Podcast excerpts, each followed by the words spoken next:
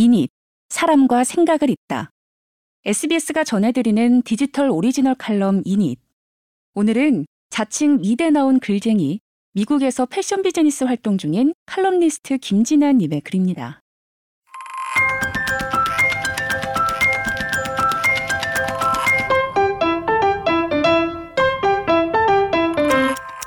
한국에 우영우가 있다면 미국에는 빈센트가 있다.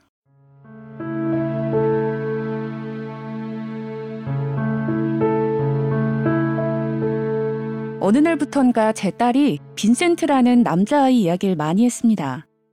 좋아하는 남자이냐고 슬쩍 물어보면 고개를 절레절레 하면서도 틈만 나면 빈센트 얘기를 하더군요. 어떤 아이인지 궁금하던 차에 딸아이가 빈센트와 학교 프로젝트를 같이 하기로 했다면서 그 집에 태워다 줄 수 있냐고 물었습니다. 저는 당연히 오케이 했죠. 그때 저희 딸아이가 한국 나이로 6학년, 미국 학제로는 이제 막 중학생이 돼서 사춘기에 접어드는 나이니 엄마 입장에선 딸의 남자친구란 존재가 궁금할 때였거든요. 제가 사는 메릴랜드는 한국과 위도가 정확히 같은 선상인 북위 38.5도입니다.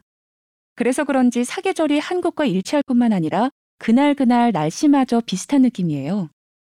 개나리 피는 4월에는 한국과 마찬가지로 노랗고 자그마한 개나리꽃이 첫 봄을 알리고 10월이면 단풍 뜨는 한국의 10월처럼 여기서도 나뭇잎들이 울긋불긋해집니다. 빈센트네 동네 들어서자 띄엄띄엄 잔디밭 사이로 작은 집들이 단정하게 놓인 풍경이 펼쳐졌는데 고향의 향기가 느껴진달까 그런 느낌이 들었어요.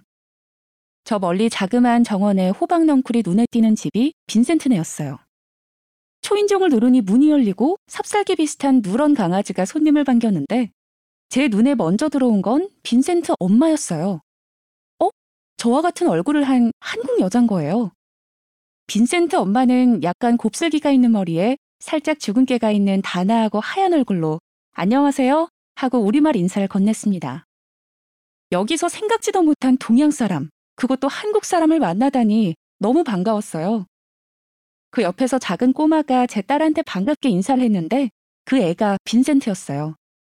근데 체구가 작아도 너무 작았어요. 한 서너 살짜리의 몸집이었는데 외소증이었어요. 안내를 받아 들어간 집안에는 까만 자개장과 커다란 난이 쳐진 액자, 여덟 폭 병풍 같은 전통 한국 장식품들이 전시돼 있었어요. 얘기를 들어보니 빈센트 엄마는 이민 2세로 한국에 대한 향수를 고스란히 간직하고 있었고 남편은 잘생긴 미국 남자였어요. 빈센트도 몸집은 작았지만 이목구비가 반듯하게 잘생긴 얼굴이었고요. 그러던 어느 날 딸아이와 빈센트가 러닝메이트가 돼서 학생회장 선거에 출마한다고 했어요. 10여 명의 아이들로 선거 캠프가 꾸려져서 학교 발전 방안을 토론하더니 스쿨버스 시간 조정부터 학교 아침 방송 개선안까지 다양한 공약을 포스터에 써내려 가더군요.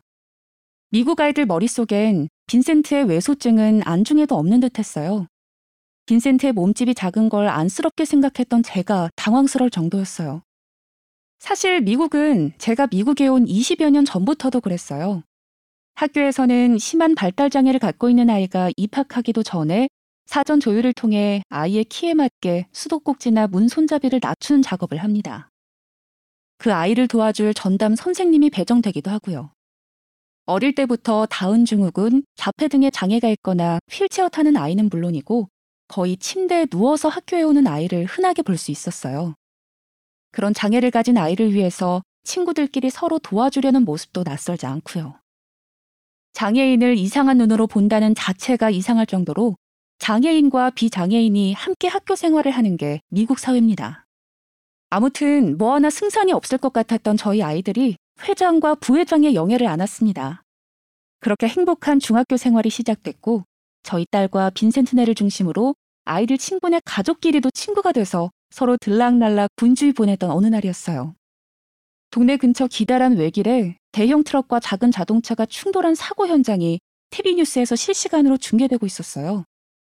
그런데 그 자동차는 다름 아닌 빈센트네 차였어요. 자동차가 트럭과 충돌하는 순간 몸집이 작은 빈센트는 그대로 튕겨나가 길에서 숨을 거뒀고 운전을 했던 빈센트 엄마 또한 의식을 잃고 헬리콥터로 후송되던 도중 세상을 떠나고 말았습니다. 아이들뿐만 아니라 어른들까지도 충격에 속수무책이 돼서 오랜 시간을 보냈습니다. 친구들은 빈센트의 얼굴을 새긴 동그란 배지를 만들어 한동안 가슴에 꽂고 다녔고 졸업 앨범에도 빈센트의 밝은 모습을 담았습니다. 그 뒤 몇 해는 길마다 꽃다발을 들고 무덤에 가서 빈센트 가족의 명복을 빌었죠.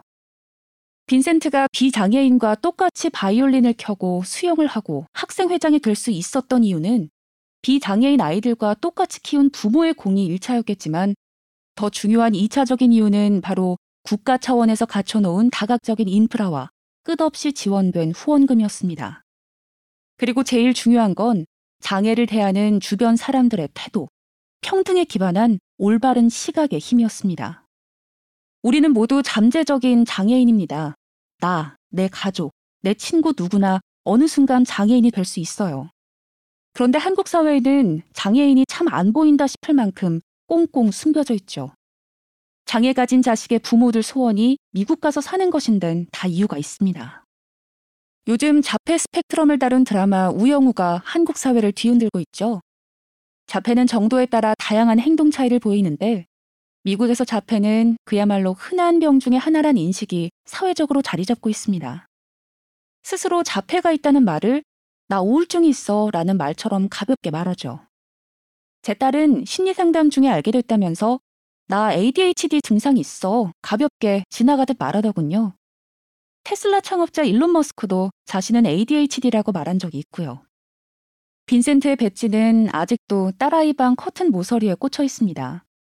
밝게 웃는 모습에 저도 모르게 슬픈 미소를 지어봅니다. 장애아로 태어나서 너무나 짧은 생애를 마쳤지만 찬란한 이름을 남긴 아이.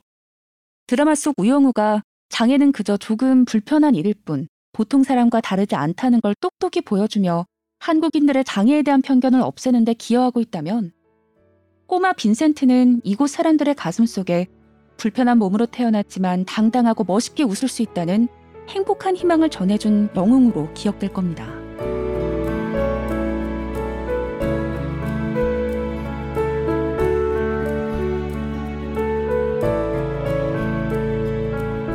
여기까지 김진아님의 이닛 칼럼. 저는 아나운서 김다영이었습니다.